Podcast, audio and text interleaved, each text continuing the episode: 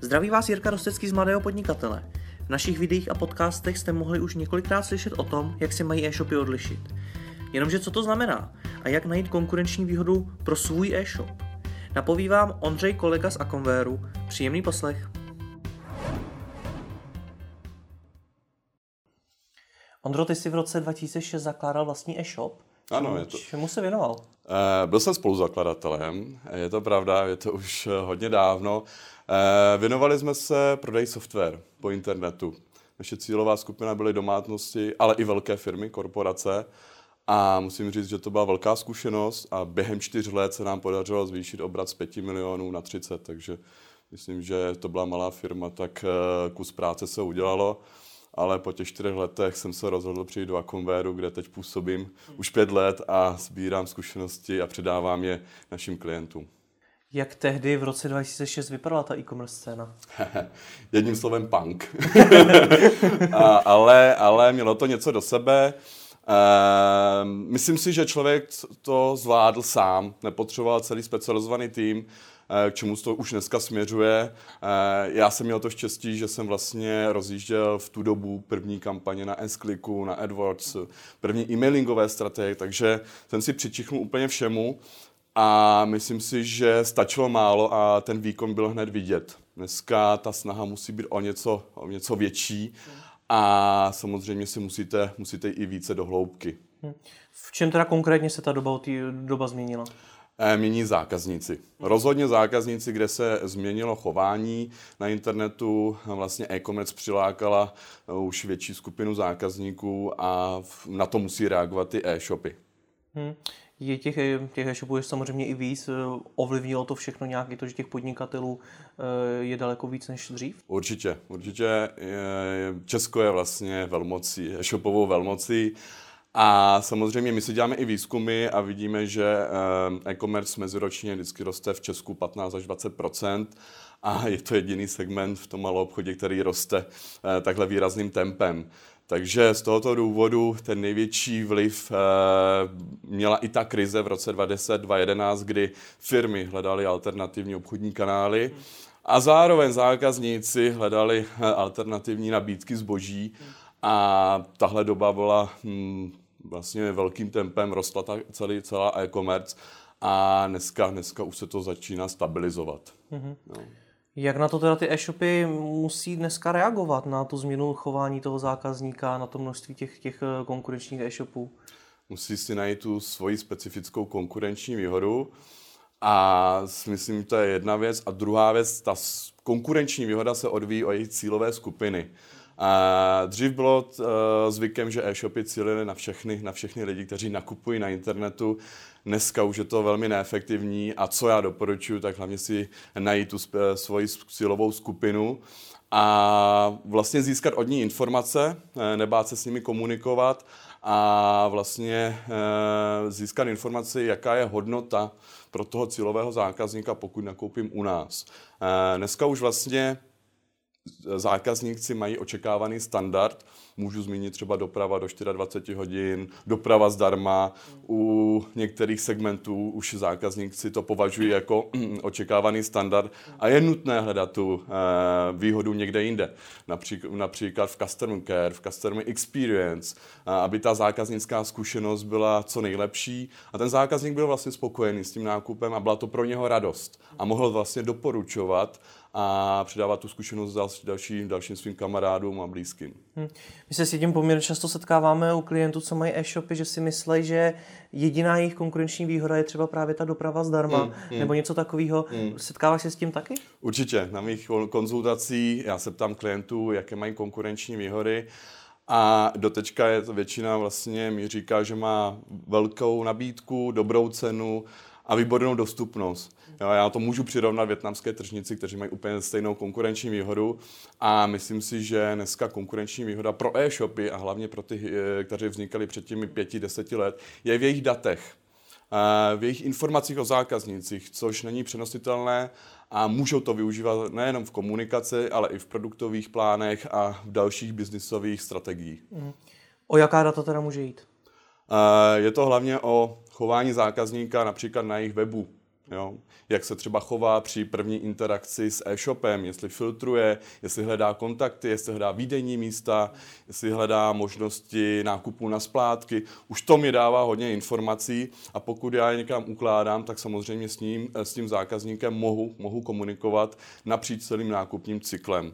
A problém je to, že e-shopy tady tyhle data nevyužívají nebo neumí využívat v těch strategiích. Dokáží to vůbec ty malý e-shopy sbírat? Myslím si, že dokáží. Doba je taková, že dneska existují nástroje, které vám mohou pomoci ke sběru a ukládání těchto nástrojů. My některé využíváme i u nás v agentuře. A využívají i malý, malý e-shopy. Tady to není opravdu o velikosti, ale o šikovnosti. A pokud, pokud z mé praxe vidím e-shopy, kteří tady tyhle data využívají v komunikaci, tak rostou výraznějším tempem než zbytek trhu. A využívají ty e-shopy teda ty data obecně? Obecně ne. Můžu říct, tak osmdesát procent e-shopů nevyužívá tady tuhle možnost. A vlastně mý klienti mi říkají, že jediné, co sledují, tak jsou tržby, maximálně návštěvnost, maximálně konverzní poměr. A to jsou sice hlavní, hlavní K P I, hlavní identifikátory toho úspěchu, ale obecně si myslím, že je potřeba jít hloubějíc. Co my třeba doporučujeme sledovat, je hodnota zákazníka v čase, jeho lojalita. Dneska investovat do zákazníka nebo získat zákazníka není, není zrovna levná záležitost a většina e-shopů na první objednávce nevydělává. Z toho důvodu je potřeba podporovat zákazníky k opakovaným objednávkám, kde ta cena za konverzi už je nižší než při té první akvizici. Se ještě k té lojalitě vrátíme. Proč si myslíš, že ty e-shopy tu hlubší analytiku nedělají? Já si myslím, že v prvém případě, že ti majitelé e-shopů na to nemají čas a prostor. Hlavně prostor.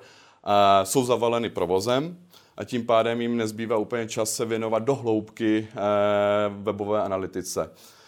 Co já doporučuji, samozřejmě zajištit si personál, specializovaný tým nebo spolupracovat s nějakou odbornou agenturou, která dokáže vlastně ty data získávat a předkládat je v takovém způsobu, aby ten podnikatel je dokázal využívat. Mm-hmm. Jak teda vybudovat tu lojalitu toho zákazníka? To není krátkodobá záležitost. To je první věc, kterou bych chtěl zmínit. Spousta e-shopů je netrpělivých a hodně, hodně dbá na efektivitu marketingových investic. Nicméně z dlouhodobého hlediska je to chyba a některé věci se projevují až za ně určitou chvíli jako rok, dva a to se týká hlavně lojality. A myslím si, že samozřejmě může pomoci e, služby k zákazníkům, které pomohou vlastně při tom rozhodování, zda koupit u e-shopu A nebo B. Mm-hmm. Jak se liší lojalita zákazníka v retailu a v online? Obrovský, je to obrovský rozdíl. Mm-hmm. Retailisté mají velkou výhodu, pokud vstupují na e-commerce, mm-hmm. e, tak vlastně tu, to znalost, povědomí o brandu je jich velké oproti srovnání malých nebo středních e-shopů. E, jde to vidět i na trendech hledanosti značek a vlastně e-shopy dřív tady tuhle, tenhle obor budování brandu opomíjeli. Spíše se věnovali výkonnostnímu marketingu a brand byl až něco v pozadí. Teď se ta doba vlastně jim to dává zpět a musí se, musí se více snažit a musí, musí zabrat na tom brandu, na té podpoře, protože vlastně zapamatovalnost značky e-shopů na, mezi českými zákazníky je hodně malá. Ta lojalita je taky nízká, je to dáno tím, jak zákazníci na internetu nakupují, rychlost srovnání nabídky, cenová vlastně konkurence a tak dále. To jsou faktory, které vlastně tu lojalitu snižují. Můžeš již tak ze své praxe říct nějaký e-shop, který, který mu pomáháte třeba s budováním té značky nebo který se jí snaží budovat docela dobře? Mm-hmm.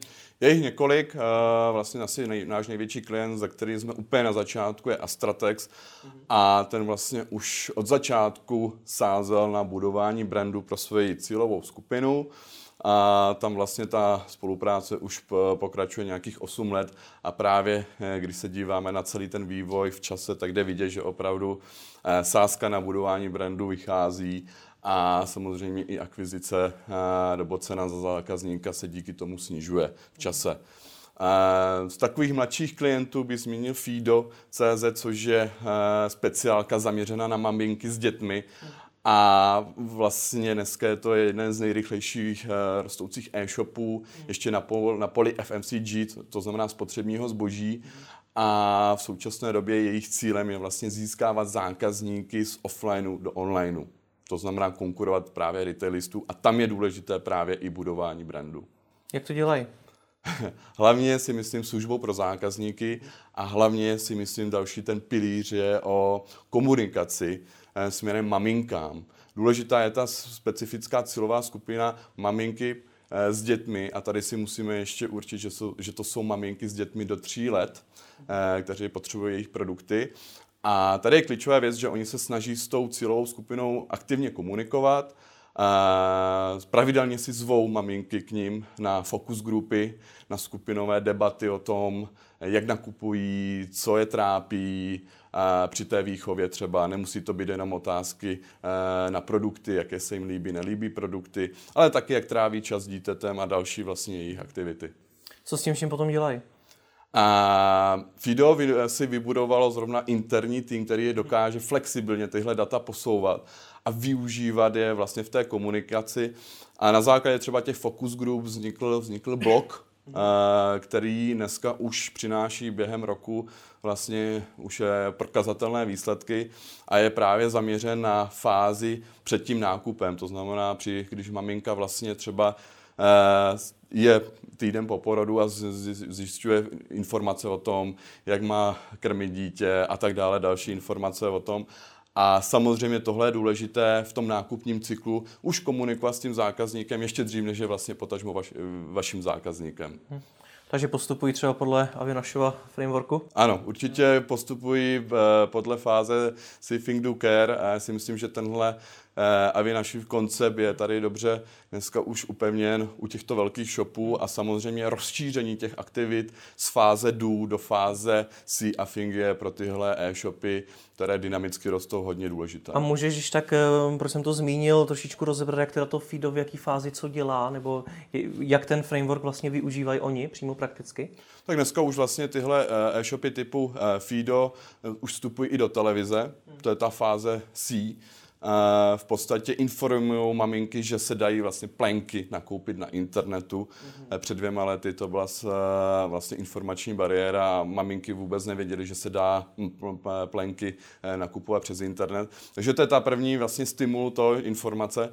Ve fáze Think tam hlavně cílíme na jejich blog, kde maminka si zjišťuje informace o, o tom, co je potřebuje její dítě a fáze dům je samozřejmě už zacílená hodně, hodně na benefity a podporu prodeje a nejdůležitější pro Feedo zrovna tenhle segment spotřebního zboží je opakovatost objednávek a frekvence, zvyšování frekvence objednávek, takže tam je nejdůležitější fáze care, kdy využívají už chytré, chytrý inteligentní mailing a snaží se podporovat i v rámci remarketingových kampaní a inteligentních mailingů a vlastně opakovatelnost těch nabídek. Mhm.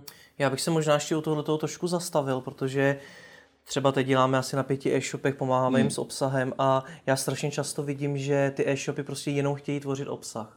Prostě hmm. jenom chtějí, hmm. chtějí něco napsat, chtějí něco mít na blogu, ale už nad tím prostě nepřemýšlejí hlouběji. Setkáváš se s tím taky a co by měli ještě tak udělat jinak? Určitě. Uh, jeden, jeden, jeden problém hlavní je to, že jeden obsah komunikují napříč celým nákupním cyklem. Přesně.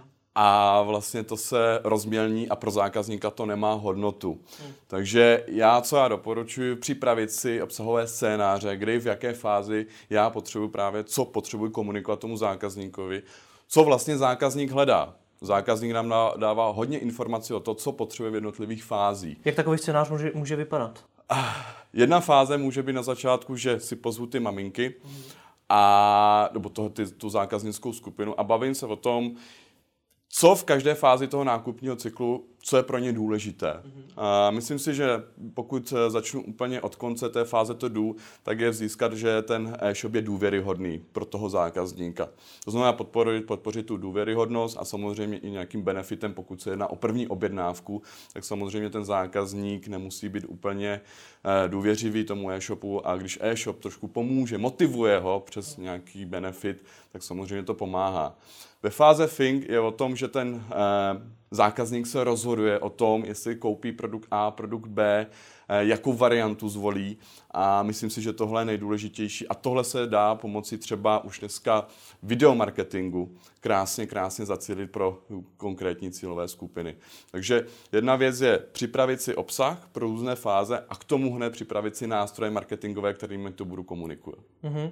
Tam je určitě i definovat si toho, toho příjemce, tu personu určitě. Nějakou. Jak na to? Uh, definovat si personu, ze, uh, my si pomáháme třeba uživatelským testováním. Hmm. Uh, díky uživatelskému testování zjistíme, jak se lidi chovají při tom vlastně nakupování a kdo je vlastně jejich uh, persona. Uh, bohužel e-shopy nemají moc investice na marketingové výzkumy, takže si trošku pomáháme uh, nástroji a daty, které jsou volně k dispozici. Hodně třeba poskytuje Google jako konzumní barometr. A nebo samozřejmě je to zase, se vracíme k té datové analýze, a pokud už ten e-shop má historie, má vlastní C R M ko, tak z nich začerpat hodně informací. A myslím si, že tohle je opomíjená vlastně oblast těch dat. Uh, hodně e-shopů se honí za něčím novým, nicméně to, to zlato se skrývá v těch informačních systémech a v těch, v těch, v těch datech. Hmm. Jak když tak vypadá persona třeba u toho Feeda? Protože tam si předtím říkal, že ty e-shopy se nějak vyvíjejí, vyvíjí se i ten zákazník, hmm. takže já věřím tomu, že i, te, i, i, i ta persona se musí nějakým způsobem měnit. Určitě, určitě jde to krásně. Maminky obecně je nejoblíbenější cílová skupina všech marketérů a samozřejmě za ty čtyři roky, co spolupracujeme zrovna s Feedem, se maminky hodně změnily a dneska moderní maminky tráví většinou času u internetu, ani ne tak u televize, ale u internetu, a tím pádem samozřejmě se zde vstupují v těch různých fázích nákupního cyklu sociální sítě, blogy a diskuze, fóra. To je všechno, čím je ta maminka zavolena, a my si potřebujeme vlastně ji identifikovat podle třeba věku dítěte. Jo, takže jiné problémy má maminka, která je prvorodička a má dítě jeden až tři měsíce staré, a jiná, jiná cílová skupina je maminka, která už má dvě děti ve věku jeden až tři let. Mm-hmm. Říká se, že maminky jsou nejoblíbenější, jak i naopak. Ty, který mají marketáci nejmí rádi. A nemůžu mluvit za všechny, ale určitě spíš se bavíme o bé dvě bé sektoru, kde ne, úplně neplatí všechny, všechny nástroje nebo všechny poučky marketingové, takže e, může být trošku oříšek bé dvě bé, pokud jste firma, zase cílí na ostatní firmy, a pokud se bavíme, tak jsou to samozřejmě i teenageři, kteří jsou samozřejmě na internetu aktivní, ale zase nemají peníze. Hmm. Feedo má cílovku poměrně specifickou, co když u toho mýho e-shopu je, je ta cílovka fakt hodně široká, co mám hmm. dělat? Uh, doporučuji si to nějak rozkatulkovat a zjistit vlastně, co konkrétní cílovka, i když mám širokou cílovku, můžu pracovat zároveň s pěti, šesti personami. V tom není žádný problém. Uh, musím si samozřejmě říct, co každá ta cílovka potřebuje a kam ji já potřebuju navést na tom e-shopu. Uh, samozřejmě takový špatný příklad z praxe je to, že mám kampaň zaš, uh, nacílenou na všechny, a samozřejmě ještě mířím na homepage. Jo, takže já doporučuji pro každou cílovku i si definovat kategorie nebo vygenerovat vlastní landing page, cílové stránky, kde já potřebuji komunikovat jiné, jiné záležitosti pro každou cílovku separátně. Mm-hmm. Já bych možná ještě chtěl zmínit jeden problém, s kterým se taky často setkávám, a to, že ty e-shopy nemají dobře definovaný vůbec ty business cíle. Určitě. Stává se nás to v praxi, že pokud se zeptáme, jaký je váš cíl, čeho chcete do- dosáhnout, tak nemáme úplně jasné odpovědi od přímo majitelů nebo vedení té společnosti. A tady je hlavně náš úkol si na začátku té spolupráce obecně, než e-shop vstupuje do, nebo firma vstupuje do e-commerce, je potřeba si stanovit business cíle. Tohle je docela opomíjená věc. Spousta, spousta e-shopů vznikala vlastně před pěti, deseti lety a neměli žádné cíle. A v současné době i ten konkurenční tlak na ně vlastně tlačí tak, aby se začala chovat jako firma. A aby začaly si stanovit procesy, za těmi procesy zase jsou cíle. A tohle samozřejmě není lehké zvládnout, zvlášť když rostete třeba patnáct až třicet procent meziročně. A ten majitel samozřejmě se musí, se musí snažit a musí si budovat tým. Sám už to nezvládne. Hmm. tomu rozumím. Na druhou stránku, co to vůbec jsou ty business cíle? Jak takový business cíl může vypadat? Protože řada těch e-shopů vlastně neví, co to je. Chci mít za rok obrat takový a takový. Tak nebo samozřejmě ten hlavní, hlavní business cíl je vždycky získání určité hodnoty objemu obratu, hmm. počet objednávek. Pokud už jdem nějakým rozpadem, tak se to může samozřejmě u toho feeda počet nových zákazníků v čase, počet objednávek, opakovaných objednávek v čase.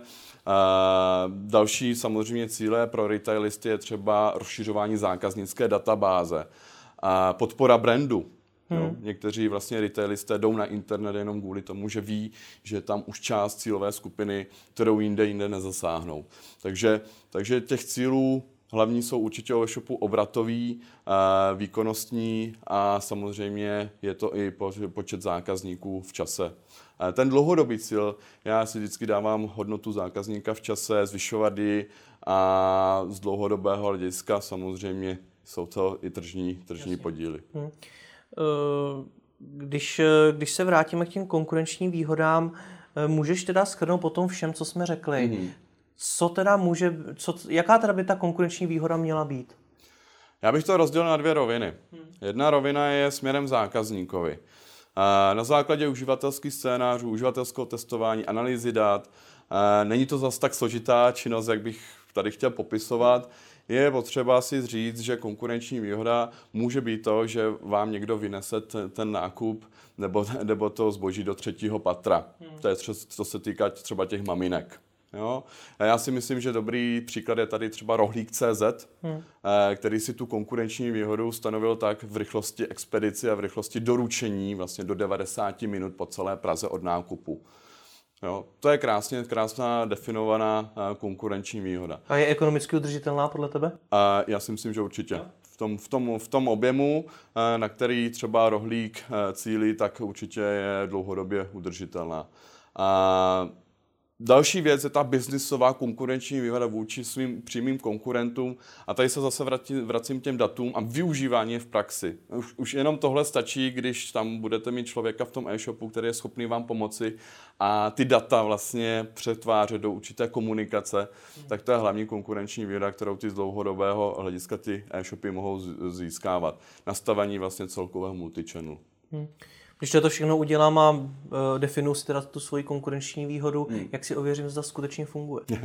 Určitě tady doporučuji si dělat pilotní uh, a testovací kampaně. Jak to vypadá? Uh, vypadá to tak, že si vezmete uh, užší vzorek vaší cílové skupiny a díky dneska nástrojům, jako je třeba Google AdWords, dokážete na tu cílovou skupinu krásně zamí- za- zacílit a připravíte vlastně test té konkurenční výhody, zda vlastně ta cílová skupina na to reaguje.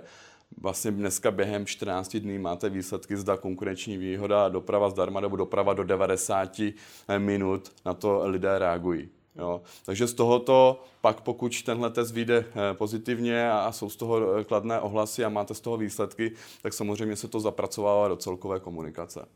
Co když to nevyjde? Spálili jste se někdy? Několikrát.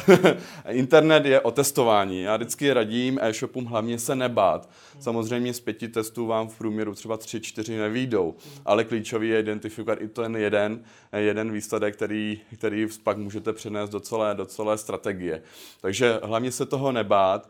Já můžu dát za příklad třeba stavění věrnostních programů, na čem se spálilo x stovky e-shopů, protože je to docela nákladná nákladná oblast vybudovat věrnostní program. Není tak sranda, jak se na první pohled vypadá. A ten efekt v dlouhém čase úplně nemusí být eh, prokazatelný. Jo, myslím si, že dneska ty věrnostní systémy musí být hlavně aktivní v té komunikaci a na to ty e-shopy zapomínají. Hmm. Znáš nějakou další chybu často? Eh, největší chyba se stává hned na rozjezdu, pokud už firma vstupuje na ten e-commerce trh. A tam vlastně, kdy ten podnikatel přeskočí takovou tu úvodní analytickou fázi, vrhne se do toho s plným elánem, zainvestuje třeba do robustního řešení, protože jeho konkurence má velký e-shop a on chce mít taky velký e-shop. A tady už nastává první chyba, kdy vlastně toho podnikatele to může zasekat na ne půl roku, ale třeba jeden až dva roky. A čeho jsem byl i někdy svědkem. A v podstatě dneska je důležitá na internetu flexibilita. A tím tady tuhle ztrácí. Jo, takže ty největší chyby se většinou dějí už na začátku. Hmm. To mě přivádí k další otázce, kdyby e-shop měl řešit marketing.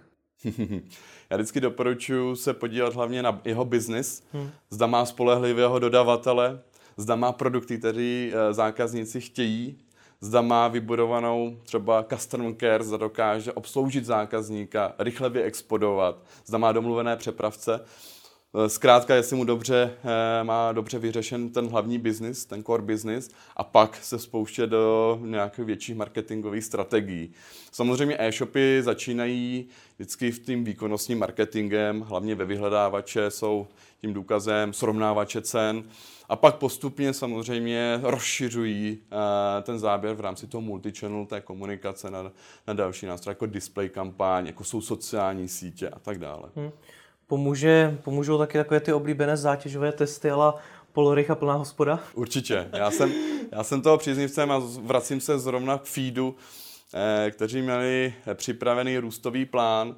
A my, my jsme využili třeba například Heureku zdarma, Heureka doprava zdarma. A tam jsme si udělali zátěžový test a jim to vůbec nevyšlo. Jo, takže celá kampaň se musela posunout o jeden měsíc a vlastně Feedo celý měsíc věnovalo tomu jenom přípravě, aby byli schopni odbavit sto procent více zákazníků. Hmm. Pojďme teda na závěr udělat nějaké shrnutí. První zkusme, zkusme nějak zrekapitulovat, co teda všechno si vyjasnit, než když začnu budovat ten e-shop v té analytické části. Hmm.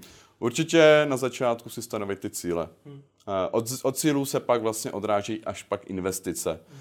No, z praxe vím, že přijde za náma klient a řekne, já mám takhle velkou investici a potřebuji za to rozjet e-shop. My se ptáme, jaké má cíle a on vlastně není schopen nám nějak argumentovat. Takže první postup je vyjasnit si cíle, získat k tomu nasměřovat investice, udělat si alespoň jednoduchou analýzu trhu o tom, jaká je konkurence, jaký zákazníci tam jsou, jestli jsem schopný na tom produktu vůbec vydělat. Jo, jestli mě marže pokry, pokryje vlastně ty náklady na tu akvizici toho zákazníka a jaký, jaké řešení využiju. Jestli chci řešení na míru, nebo mě stačí na ten rozjezd krabicové řešení e-shopu.